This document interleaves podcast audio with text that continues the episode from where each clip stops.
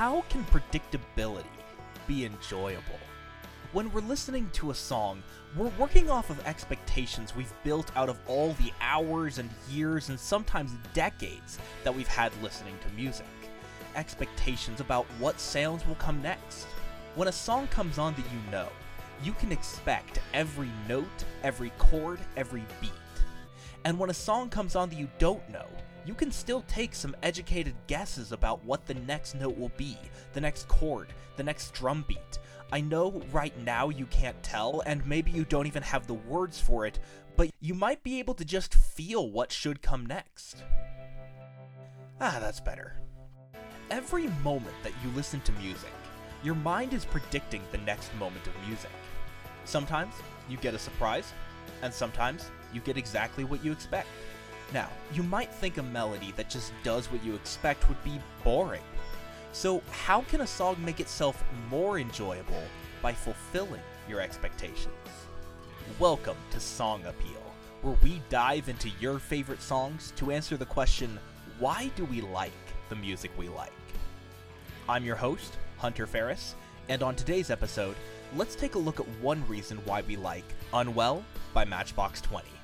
You can find the full transcript for this episode, references, and a link to hear the song at songappealofficial.com slash unwell. Thanks so much to my patrons for making the show possible. If you want to help support this show and get great perks, visit patreon.com slash songappeal.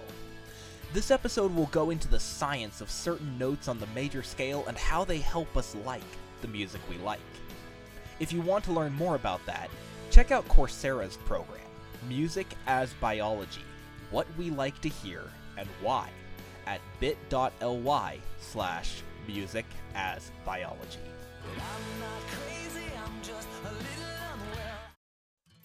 I love this song. Not just for Rob Thomas's voice, but for the melody. This was a tune that my girlfriend and I would sing around a piano and belt on road trips back when we were dating. This was a tune that a surprising amount of my piano students knew before they were 13. This was a tune that perfectly played off of people's predictions to help us love this song. To understand why, I interviewed an expert about this song. I'm Claire Arthur, She researches everything from melody to harmony to rhythm. but I'm also interested in how those things set up musical expectations or create emotional reactions in a listener. And in the case of Unwell, it uses the fifth note on a scale and the interval of a fifth to create those musical expectations that it fulfills over and over. The fifth note of a scale, or the fifth scale degree, permeates the chorus. I'm going to play the song and clap every time Rob Thomas sings the fifth scale degree in the chorus.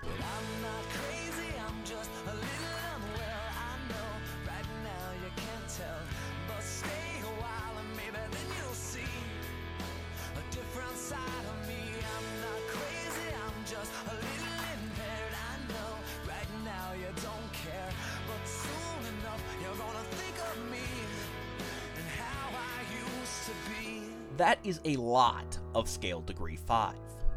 Now, each scale degree has its own function, its own purpose, its own distinct feeling. If you ask a large group of people what's it like to eat a pear, their descriptions would likely be very similar grainy texture and it's juicy. So you have a similar thing when you ask people, well, what does scale degree 1 sound like? Or what does scale degree 5 sound like? If you go from individual to individual, they tend to look a lot the same. The idea is that a listener might recognize some distinctive feeling, some character or quality associated with some musical moment. This difference is distinct enough that colleges and universities train people to instantly recognize how each scale degree feels in a class called aural skills. Part of the distinctive feeling of each scale degree is that each one sets up the next note and makes us expect certain notes. Some scale degrees really want to move up to 1, or down to 5, or up to 3, but they all have one thing in common. Everything wants to go back eventually to 1. Scale degree 1 acts a bit like a gravity well, pulling everything towards it. And scale degree 5 is as far away as you can get from scale degree 1 while staying in the key.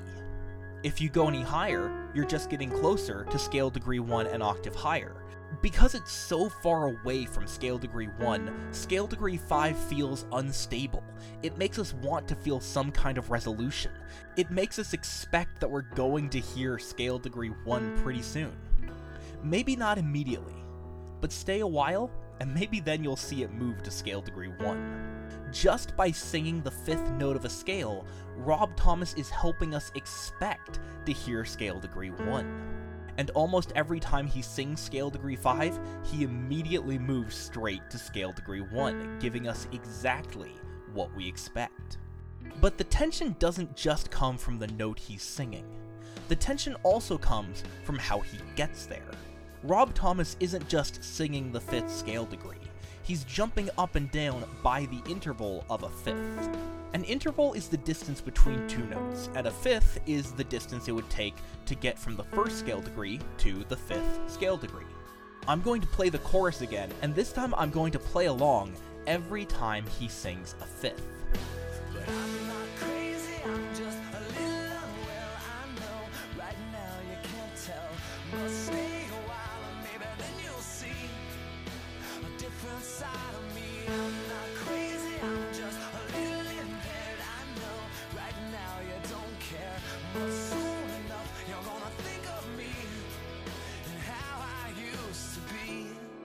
Could have got to scale degree 5 by dropping down a second, or jumping up a third, or dropping down a fourth, but he didn't.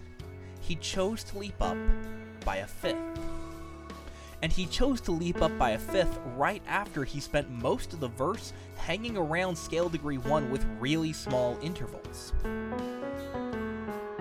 Suddenly you have a sort of an upward shift in the chorus. And the higher the note, the higher the tension. This fifth is sweeping up, so in that sense, it's creating a bit of tension. So, how does Matchbox 20 resolve the tension from that fifth? By going straight to the most stable, most resolved note, scale degree 1.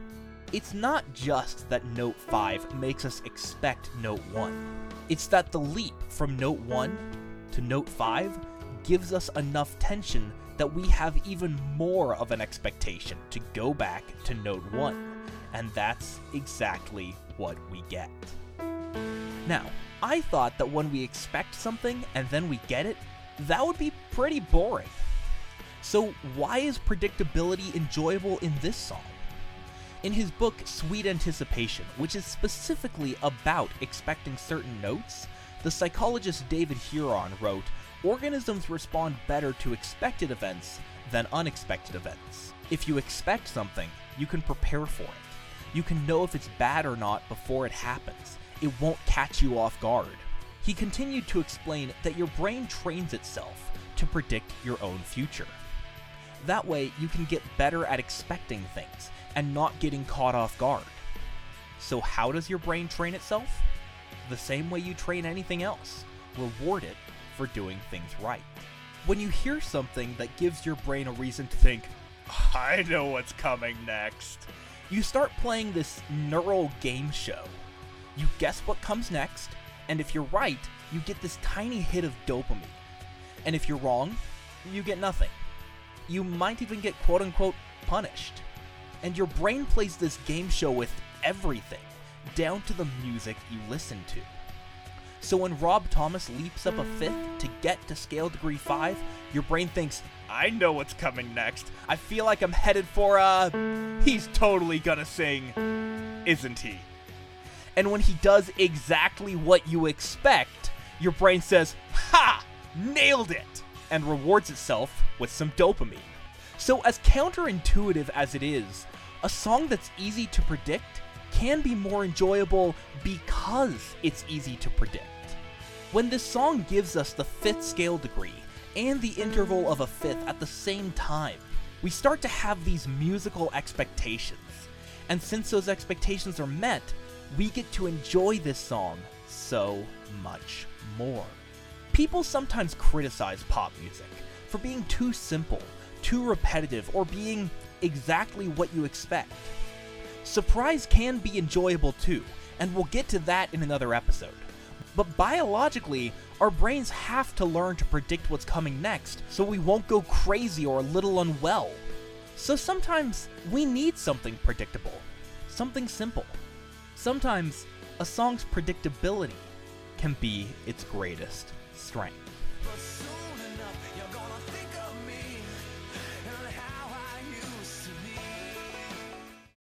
Thanks so much for listening. If you like this episode, check out songappealofficial.com for more episodes. Thanks so much to my patrons for making the show possible. If you want to help support the show, visit patreon.com slash songappeal. You can find more from Claire Arthur at clairearthur.com. Again, thanks so much for listening. I'll talk with you soon. In the meantime, have a great day and enjoy your music.